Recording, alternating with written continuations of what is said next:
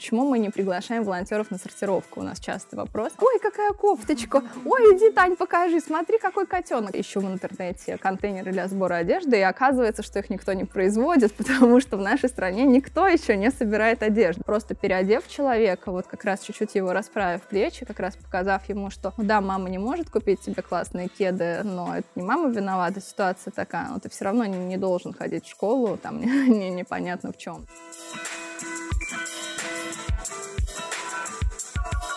Привет, это «Нечего носить» — подкаст об осознанности и экологичной моде.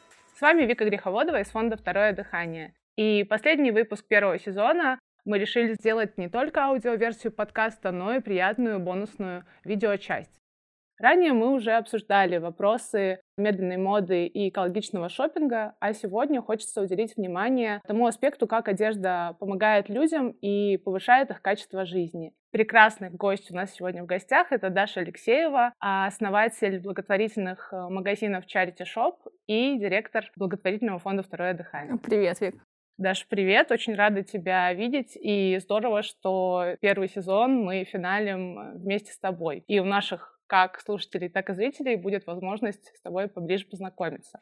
Если кто-то впервые, кстати, слышит о нашем фонде, то «Второе дыхание» — это крупнейшая в России некоммерческая организация, которая занимается приемом, сортировкой, перераспределением и переработкой одежды. Давайте немножечко о цифрах. Фонд с 2015 года собрал более трех с половиной тысяч тонн текстиля, а, помог более 100 тысячам человек и переработал более одной тысячи тонн одежды. Даже я нигде не соврала. Мне кажется, что так, да. Даша, расскажи, пожалуйста, вообще, как все начиналось и, насколько я знаю, чарити появились раньше фонда. Я знаю эту историю, но я хочу, чтобы слушатели и зрители тоже узнали. На самом деле, я всегда ее по-разному рассказываю, потому что сложно сказать, откуда начинаются какие-то вещи в нашей жизни. Есть несколько версий. Согласно первой версии, я работала в Центре Верх. Это некоммерческая организация, помогает выпускникам детских домов э, с образованием, социализацией, поиском работы. И я отвечала там э, в том числе за привлечение средств, то есть за фандрайзинг. И э, в основном э, мы фандрайзили, привлекали средства крупных компаний, и в какой-то момент я подумала, почему бы не сделать небольшой ивент просто ради души, ради фана, ради вот сообщества и попробовать попродавать там ненужные вещи друг друга. Это был 2013 год, тогда еще не было вот этой культуры шеринга, каких-то свопов, и в целом бывшее употребление одежды не была окрашена вот этим всем флером экологичности, особенности осознанности. Ну вот, но тем не менее мы собрали собственную одежду. При этом я не могу сказать, что у нас были какие-то мощные инфлюенсеры, которые сдали нам половину своего гардероба, там, каких-то крутых премиальных брендов. Это были вещи, которые в целом носила я, мои подруги, какие-то наши подруги. И за полдня мы заработали 134 тысячи рублей, потратив 4 тысячи на примерочную и букет пионов. Вот, вот это наш бюджет выглядел так. Ткань для примерочной, пионы. Вот, то есть больше мы не потратили ничего. И я подумала, что это же очень классно, а, буквально вот э, из воздуха создать какую-то ценность э, и еще заработать денег, и еще куча вещей осталось. А, но правда в том, что я ненавижу ивенты, то есть я их боюсь, у меня такой есть э, всегда страх, что никто не придет, что будет дождь, что, не знаю, что-нибудь еще случится. А, и через год я поняла, что надо бы еще раз повторить, но у меня нет вообще никаких моральных сил вот зайти в социальную сеть и написать там дата мероприятия такая-то. И тогда я решилась на то, что я хочу открыть э, благотворительный магазин, который не будет ивентом, который будет просто местом, которое существует, хочешь приходи, не хочешь не приходи, а которое будет функционировать постоянно и куда люди могут сдать ненужные вещи, и купить там же вещи, которые, соответственно, были отсортированы, красиво вывешены, и деньги пойдут на благотворительность. Вторая версия, она более так, глобальная. Я была на стажировке в Штатах и увидела там, как работает э, магазин Goodwill Industries. Это такое крупнейшее предприятие уровня РЖД буквально там в каждом штате, тысячи, сотни тысяч людей трудоустроены, которые, собственно, тоже занимаются сбором одежды, и в том числе и электроники, и книжек, и каких-то товаров для дома. А все это перепродается и существует существует это для того, чтобы давать работу людям из сложных социальных э, уязвимых групп. Причем это не только там бездомные, например, как в нашем там российском случае, или люди с ограниченными возможностями, но это и какие-нибудь ветераны, вернувшиеся из Ирака, там, я не знаю, какие-нибудь мигранты, которые не знают английского языка. То есть палитра, так скажем, вот, вот этой уязвимости, она намного шире, поэтому каждому вот в этой системе находится место. Поэтому, с одной стороны, было желание сделать что-то маленькое, локальное, только мое, что-то, что я смогу определить вот эти правила, какие-то ритуалы. С другой стороны, хотелось, конечно, вот этого большого глобального для того, чтобы ну, сделать что-то новое в стране, чтобы вот оно также было заметно, потому что там просто по городу ездят фуры брендированные, там магазины — это не маленькие 100-метровые какие-то локации, это целые молы с огромными вывесками. А, то есть очень хотелось вот чего-то такого заметного, что поменяет правила игры на рынке. Мне кажется, тебе удалось совместить и приятное взять от локальной истории и вот от Гудвилловской. Даша, это такая жизнеутверждающая история. И первая версия, и вторая, они вдохновляют. Мне кажется, тебе удалось от э, обеих взять э, что-то лучшее. Ты сказала, что волонтерила в Верхе. Можешь чуть подробнее раскрыть, как ты вообще к этому пришла, какой у тебя был запрос? На самом деле в Верхе я работала, да, то есть это уже была одна из моих работ. В а, начале своей студенческой жизни я попала волонтером в детский дом. Меня как-то все это захлестнуло, но со временем стало понятно, что у тебя в благотворительности есть два трека, как у волонтера, либо а, какая-то деятельность, связанная вот с помогающими функциями, время, да, вот ты там развлекаешь детишек, я не знаю, там читаешь книжки бабушкам, дедушкам, там, ну, то есть вот что-то делаешь такое социальное, связанное с психологией, поддержкой, вообще не мой конек, а мне ближе менеджерские задачи, там, не знаю, найти волонтеров, как-то их довести там куда-то, найти финансирование, рассказать об этом так, чтобы еще больше людей захотело помогать. И со временем я поняла, что вообще-то я могу работать в благотворительности, что у некоммерческих организаций есть запрос на такую-то деятельность. И поскольку я в тот момент еще училась в вузе, у меня еще было второе образование параллельно, то есть я с утра училась э, в одном, а вечером ехала в другой, и вот так у меня было пару лет моей жизни прошло. На работу не хватало времени, поэтому я старалась во время каких-то каникул э, заниматься тоже интересными всякими вещами. А я ездила волонтерить в Кению, например, то есть для меня это оказалось классной возможностью посмотреть страну а, и что-то узнать о том, как работает международная благотворительность. Я ездила на стажировку в Польшу на несколько дней, мы там, например, волонтерили в Освенциме. Оказалось, что благотворительность — это не только, ну, там, дети, сироты, там, инвалиды, пожилые, но еще и вот такой формат, да. Можно было, не знаю, на лето поехать, например, волонтерить в детский дом для, к детям с ограниченными возможностями здоровья. Это как раз проект Верха, через который я попала в организацию как сотрудник. И это тоже три недели, когда тебя просто уносят, потому что абсолютно другая реальность, в которой ценности образованы не интеллектом, вот как я привыкла, да, а телесностью, какими-то, ну, энергией, контактам, то есть ты вот общаешься с ребенком, который не разговаривает, например, и тебе один приятен, а другой нет. И тут, хотя они оба не разговаривают, то, в общем, не подай, ну, ты не можешь их на интеллектуальном уровне как-то. И для меня это было абсолютно вот таким новым опытом, и оказалось, что да, ты можешь... А, потом еще история про пробона волонтерство возникла, потому что оказалось, что я уже что-то умею, там бюджет в Excel сделать, там построить финансовую модель, и это тоже востребовано, потому что в организации вообще может не быть специалистов, которые могут это организовать организовать. И к пятому курсу оказалось, что да, что можно работать в благотворительности, что есть вакансии, что ищут разных специалистов и что я, в общем-то, уже, оказывается, работаю, да, в благотворительности. Мне кажется, ты действительно еще учась в университете прокачала харды, ну и софты с помощью детей, наверное, да. когда получилось не только интеллект применять, но и какой-то вот такое, не знаю, телесное, что ли, взаимодействие. Я правильно понимаю, что деньги, которые с первой распродажи э, платьев вот твоих и друзей, подруг, вырученные средства ты потом отправляла вверх? Да, все так. Э, и мы, собственно, затеяли благотворительный магазин. Почему он был организован именно как изначально как ИП, да, потом как ООО, потому что не планировалось сделать никакой отдельный фонд. Мы хотели просто зарабатывать деньги, как обычный бизнес, платить налоги, там 6% с дохода, а оставшаяся а, прибыль передавать другие организации. Но по мере развития самого проекта оказалось, что люди нам почему-то не только бренды там какие-то люксовые сдают, но и там у кого-то просто переезд, кто-то не вчитался и принес все, что было. И оказалось, что нужно много средств для того, чтобы эти вещи эффективно перераспределять, да, для того, чтобы вот эту экосистему организовывать и развивать. Мы первый год работали только в магазине, то есть, ну, что это буквально означало, что я зарегистрировала ИП на себя, вложила свои деньги в то, чтобы эту локацию открыть, оборудовать, наняла первого сотрудника. Она до сих пор с нами, правда, теперь она не администратор одного магазина, а директор сети. И вот мы с ней, по сути, торговали, да, и забивая подсобку, пытаясь как бы бы понять, э, так, а в Москве есть организации, которые бездомным помогают, вот эти вещи, наверное, им можно предложить. А вот, наверное, есть еще там приюты собачьи, им можно там какие-нибудь подстилки, например, отдать. А вот ветошь можно же, наверное, не выбрасывать, а куда-то ее потом реализовать для того, чтобы она не попала на свалки. Но что как бы меня, ну, чему меня этот процесс научил, что ты изначально не можешь всю эту экосистему отрисовать и сказать, вот, у меня есть стратегия, проект, вот будет так работать, да, то есть каждый новый человек, который приходил в организацию со своими какими-то идеями, опытом, там, знаниями, говорил, а вот тут же так можно, или у меня там друзья есть, они тем-то занимаются, давайте им вот туда-то что-то сдадим. Вот, и, соответственно, постепенно появлялись новые направления, стало понятно, что это не может быть никакой ИП, что это полноценная организация со своей какой-то миссией, направлениями. И вот мы зарегистрировали НКО.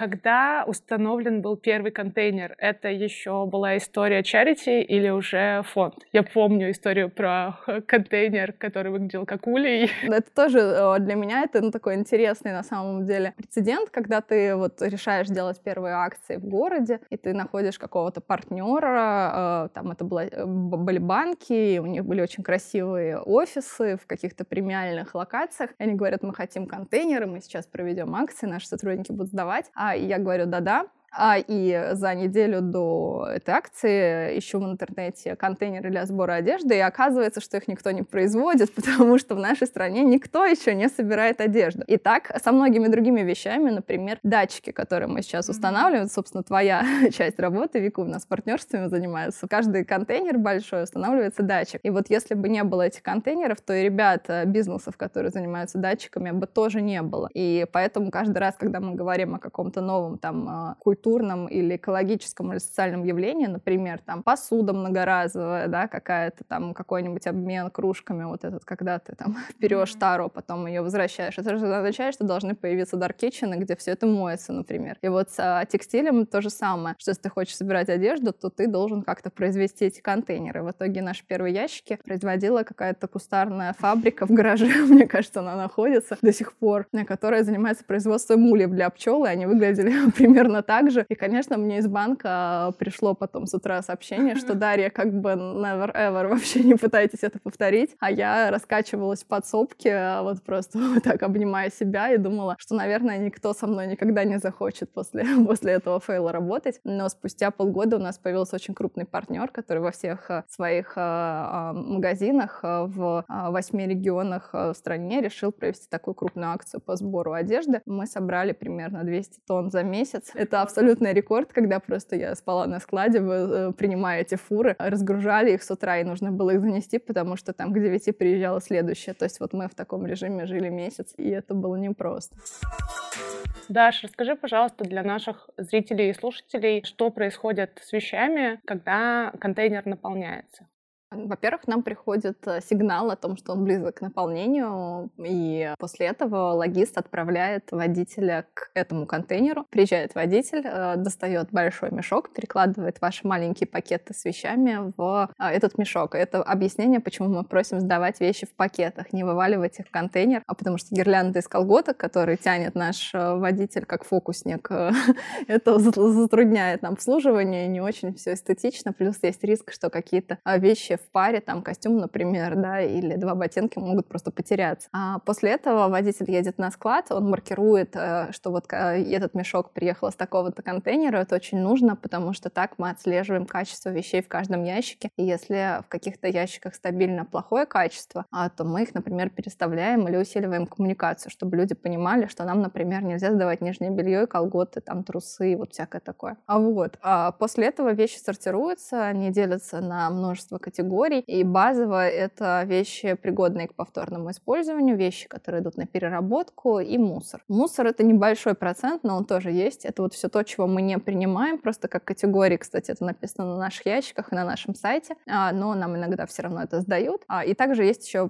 проблемные вещи, например, те, которые не постирали или в плесени, или какие-то просто, которые подозрительно выглядят. И, в общем, мы их а, тоже, к сожалению, выкидываем, с ними ничего другого сделать нельзя. А если говорить про переработку, то это это, кстати, не rocket science, то есть иногда вот тема, что мы перерабатываем, привлекает прям очень много внимания, но мы все понимаем, что, к сожалению, сейчас в России это такой даунсайклинг, когда из текстиля не получается текстиль, это получается ватин, наполнители, вы можете об этом в подкасте с нашим технологом послушать, но это очень редко что-то такое качественное и классное, поэтому все-таки надо носить дольше, покупать вещи, которые будут дольше служить, а переработка — это уже такой крайний вариант. Соответственно, вещи на переработку делятся по составу, и в зависимости от состава едут к переработчикам, которые перерабатывают, например, хлопок, смесовые ткани или синтетику, как это делаем мы. А если вещь на повторное использование годится, то есть она в хорошем состоянии, то дальше мы смотрим на бренд решаем, там, продажи это или благотворительность. Если это благотворительность, то мы э, делим вещи по сезону, потому что мы не будем зимой выдавать летние, например, и наоборот. Делим по полу мужские, женские, чтобы в пунктах выдачи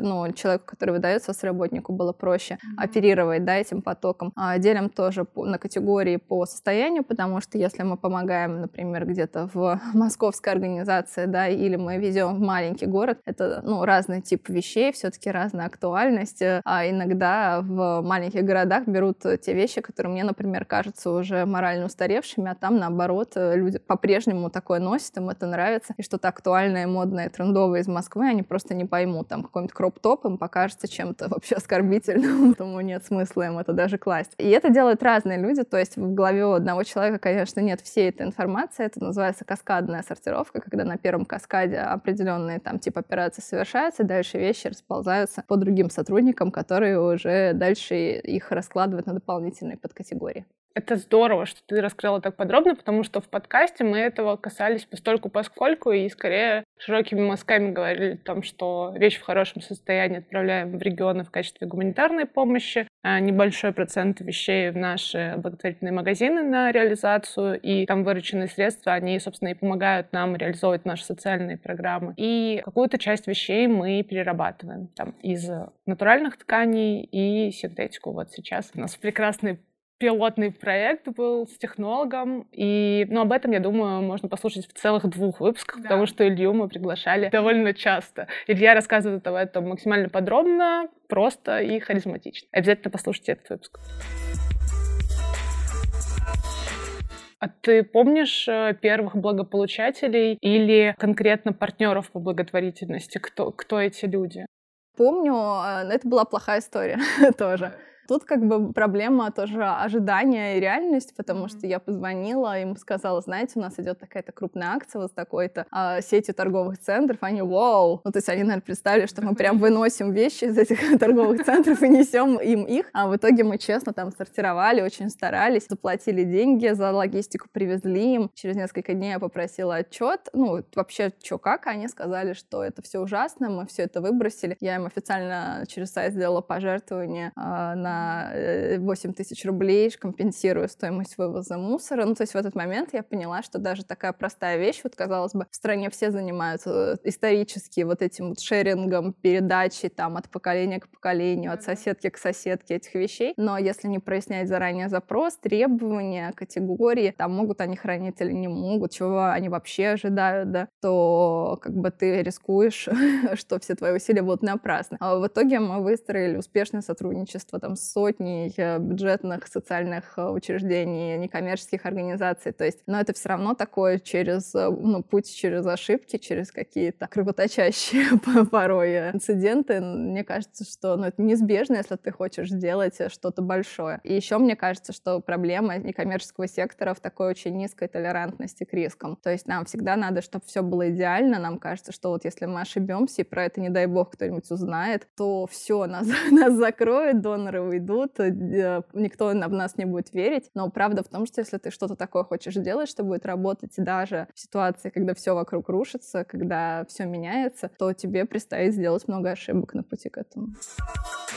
Как определяется вообще категория благополучателей, вот кому мы помогаем, кому мы не помогаем? Но я думаю, что у нас нет такого, что вот кому-то мы точно не помогаем. Ну, какие-то для нас более приоритетны. Как это вообще происходит выбор? Да, у нас нет ситуации, когда мы отказываем в помощи. Наверное, это только те ситуации, когда на самом деле людям не нужна эта помощь, либо когда, например, у нас запрашивают что-то, и мы понимаем, что оно будет использоваться как-то иначе, и при этом, ну, например, там часто ситуация, мы стараемся этого избегать, но бывает такое, что там, например, люди берут вещи на гуманитарных выдачах, чтобы их продать где-то потом и заработать на этом денег. Мне кажется, что это вообще-то неплохой расклад, ну, то есть, в конце концов, они заработают на этом деньги, решат какие-то свои социально-бытовые проблемы. Но тогда это должно быть прописано, то есть это должно быть по-честному. Это не должно быть «я беру себе», но на самом деле нет. Вот, то есть нам очень важно в этом смысле прозрачность обеспечивать. И в остальном у нас нет вообще никаких абсолютно ограничений. А, и а, я бы сказала, что каждая вещь, вот она как сама по себе уникальна. Также и ситуация, в которой она будет использоваться, тоже очень вариативна. Мы сами понимаем, например, что если мы говорим про помощь бездомным, то а, бездомный — это очень широкий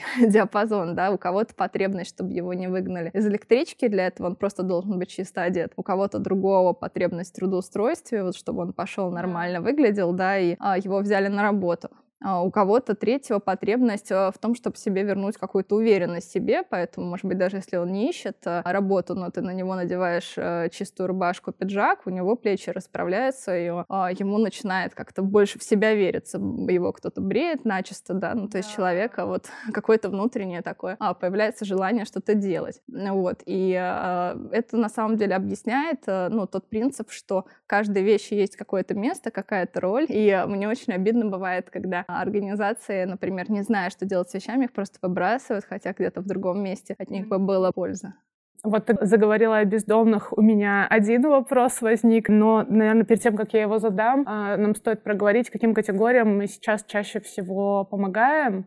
Это малоимущие семьи, женщины, находящиеся в колониях, освобождающиеся из них, люди с ВИЧ-положительным статусом, женщины, подвергшиеся домашнему насилию, бездомные люди, временно бездомные животные. Подростки очень большая категория, да, потому что а, понятно, что возможности нашей помощи, да, они ограничены теми вещами, которые нам сдают. И в основном нам сдают вещи девушки, ну, примерно вот мы с тобой целевая аудитория проекта, да, 20-45, mm-hmm активная фаза потребления, маленькие размеры, ну, до, до скажем, до 50 которые вот э, присутствуют активно в торговых центрах, которые постоянно скупаются. Из-за этого мы не можем помочь некоторым э, категориям людей. Например, мужчинам очень сложно подобрать какую-то одежду, потому что у нас мало мужской одежды. А при этом вот э, размеры 40-42 российские, да, это типичный 15-летний подросток провинциальный, который плохо одет, который из-за этого часто может подвергаться там травле в школе. А недавнее исследование говорит о том, что в 40% э, случаев подростковая травля связана с внешним видом. Да, и эта история про то, что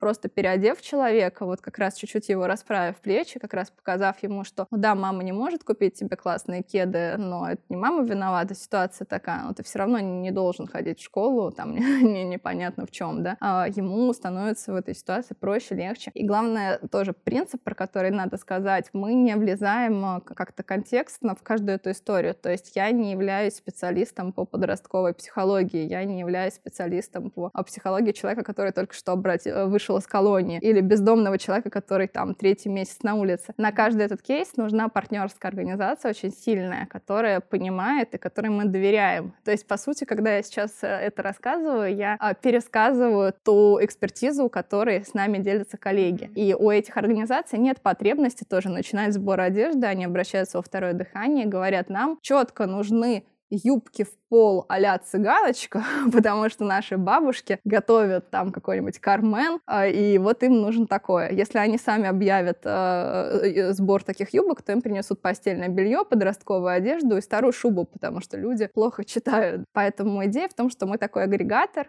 и опять же, э, куда девать юбки в пол, да, или там униформу медсестры, это все вот к нам, потому что мы уж точно придумаем, как это перераспределить. Когда ты сказала «расправляет плечи» мне и о бездомном человеке, меня сразу отсылка к волонтерскому рейсу. Я вот последний раз была в ночном автобусе. Это такой проект ночлежки. Ну, такая своеобразная точка входа вообще в ночлежку. И во время рейсов мы кормим бездомных людей. И вот э, я была с новичками, ребятами, и один у меня уточнил, а как вообще второму дыханию можно помогать, и есть ли у нас волонтеры? В последнее время это достаточно частый такой вопрос. Как ты думаешь, думаешь, чем э, человек может быть нам полезен? Ну, например, сторонник фонда, который нас уже там какое-то время информационно поддерживает, э, донатит нам деньги, целевые сборы поддерживает. Вот если он хочет поработать как-то ну, руками, например, что мы ему можем сейчас предложить? А, у нас есть мастерские в Москве и в Костроме. Это отличные такие открытые пространства, куда можно приходить, а, например, помогать починке одежды, потому что бывает, что крупные бренды сдают нам вещи с незначительными дефектами, там буквально а, шов разошелся, да, или петля а, упала, и это все надо починить, это занимает там считанные минуты для людей, которые умеют, а, соответственно, ничего в этом нет такого тяжелого и напряженного эмоционально, ты просто после работы приходишь другими, там, чаще всего девчонками, там, что-то шьешь, получаешь от этого кучу удовольствия, все здорово. А второй формат — это мероприятие, на котором мы выезжаем. В основном, поскольку мы распределяем сотни тонн одежды, то мы, естественно, не можем там слезами на глазах каждому человеку выдать кофточку, мы это делаем через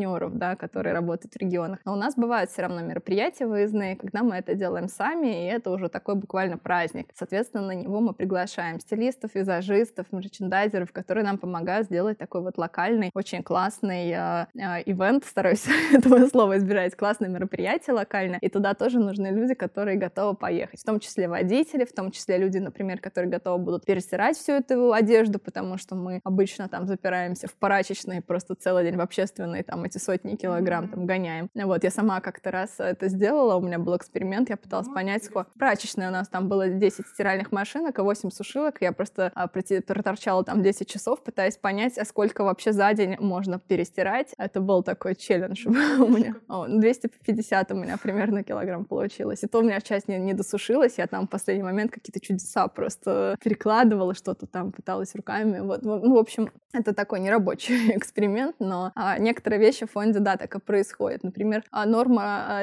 сортировки в день. Почему мы не приглашаем волонтеров на сортировку? У нас частый вопрос. А потому что это работа а, про отключение полной эмоций. Когда приходят волонтеры, у нас даже вот с девчонками из офиса был эксперимент, мы пришли там сортировать, это было бесконечно. Ой, какая кофточка! Ой, иди, Тань, покажи, смотри, какой котенок. Вот так вот 10 часов просто не замолкая. А это не, не рабочий вариант. У нас сортировщицы стоят вот, вот так вот, делают буквально 400 килограмм в день. Это примерно а, тысяча вещей, которые ты должен каждый посмотреть с двух сторон, проверить самые такие рискованные, скажем, а, места, вот, и определить на более, более чем 40 категорий, которые у тебя в голове каким-то образом есть. Понятно, что человеку, который пришел с улицы после работы развеет, это вообще не вариант волонтерства. Вот. Есть еще интеллектуальное волонтерство, как у многих других организаций, помощь в организации каких-то фанрайзинговых мероприятий, помощь в организации информационных мероприятий. У нас был классный проект, например, с рестлерами, которые фотографировались с собаками из приютов. И, кстати, несколько животных забрали домой. А есть художники, которые рисуют для нас эти картинки, становятся потом э, мерчом фонда, который тоже помогает нам привлекать средства. То есть на самом деле вариантов очень много, и мне кажется, что если есть сложности с эмоциями, то есть не хочется вот испытывать какой-то лишней трагедии, да, и какого-то лишнего, лишнего стресса,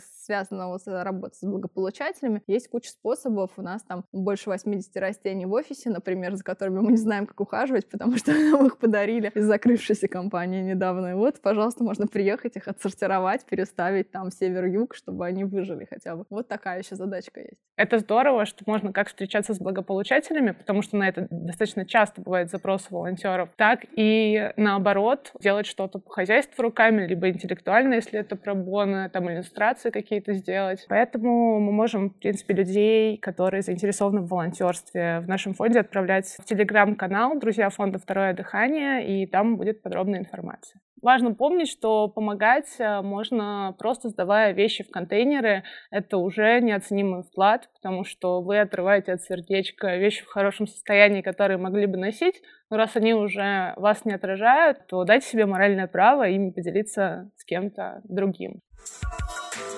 Есть ли какой-то кейс, какая-то акция, которая запомнилась тебе больше всего? И это, наверное, не факапы я имею в виду, а лично тебя вдохновившая какая-то история. У нас была история, что я поехала на выдачу вещей. Это была абсолютно стандартная история, тоже с партнерской небольшой организацией в небольшом городке.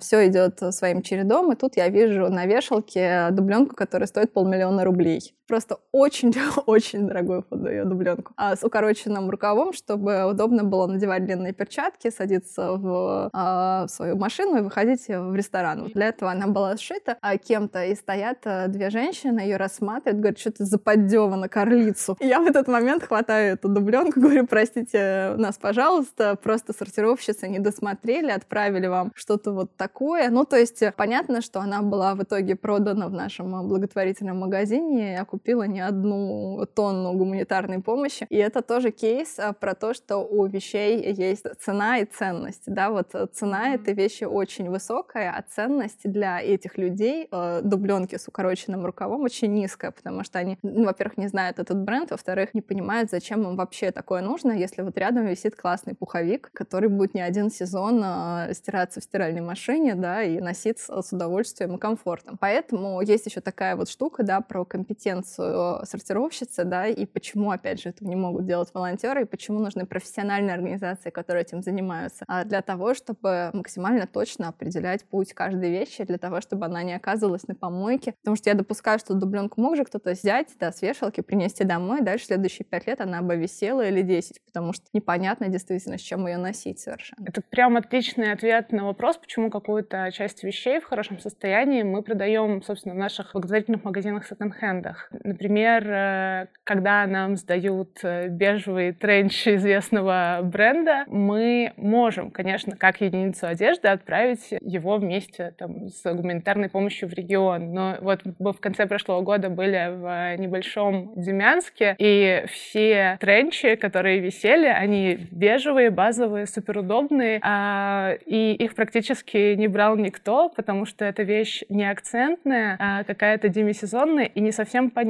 Когда мы приезжаем там с очевидными лето-зима, это понятно, во-первых, с чем носить, и там какие-то цветастые э, платья их тоже забирают. Поэтому вот как с дубленкой на карлицу, ты понимаешь, что в Москве на это спрос будет. В регионе там другие свои ожидания какие-то.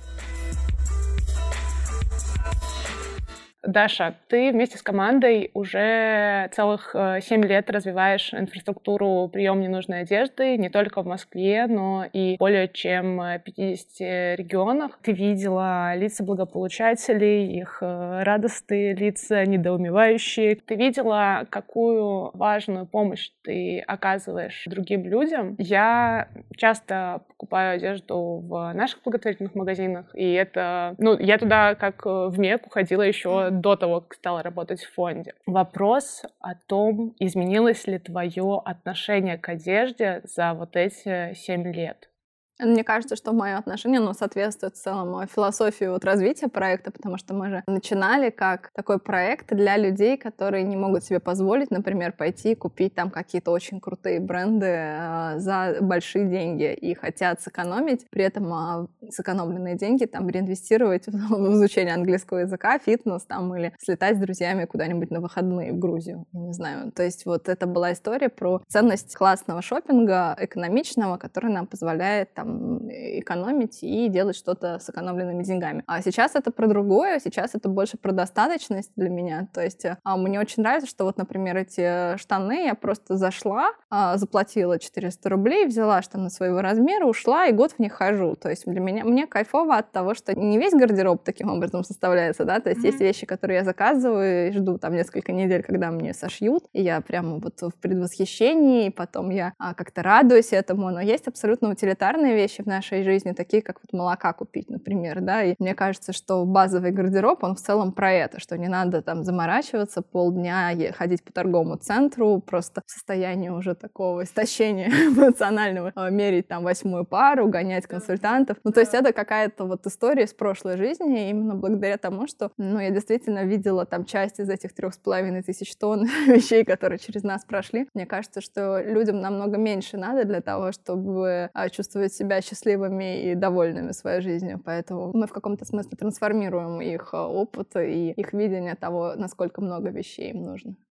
А, но я правильно понимаю, что ты можешь позволить себе купить одежду, как, например, в том же масс-маркете, так и в секонде, какие-то локальные марки, возможно, уважаешь. То есть э, нет аскетизма такого. Устойчивый гардероб — это не история про то, что мы теперь все ходим там в картофельном мешке там или в секонд-хенде. Это история про огромное количество вариаций. Ну, то есть мне нравится идти там получать какую-нибудь премию, например, в платье арендованном, да, и я с удовольствием об этом со сцены скажу, чтобы еще больше валидировать, да, то, что ты можешь взять в аренду, вернуть на следующий день, а, и при этом чувствовать себя классно и каждый раз ходить в разных вечерних платьях, а не думать, что же мне с ними со всеми делать, у меня их там 15 штук. А вот бывают ситуации, когда, ну, я, я часто покупаю сейчас особенно локальных российских дизайнеров. Сейчас на мне э, вещи с переработанных пшеничных стеблей, э, и как бы это тоже меня как-то греет, потому что это уже часть моей идентичности, и я понимаю, что это классно носить на себе что-то, что отражает вот э, твое представление о том, как круто и как не круто, да. Поэтому позволить себе можно все что угодно, конечно, да, но э, надо помнить, что можно сделать это экономично, можно сделать это сверх экстремально дорого, но тоже испытать от этого какой-то кайф, да. Мне кажется, вообще надо делать то, что приносит тебе удовольствие.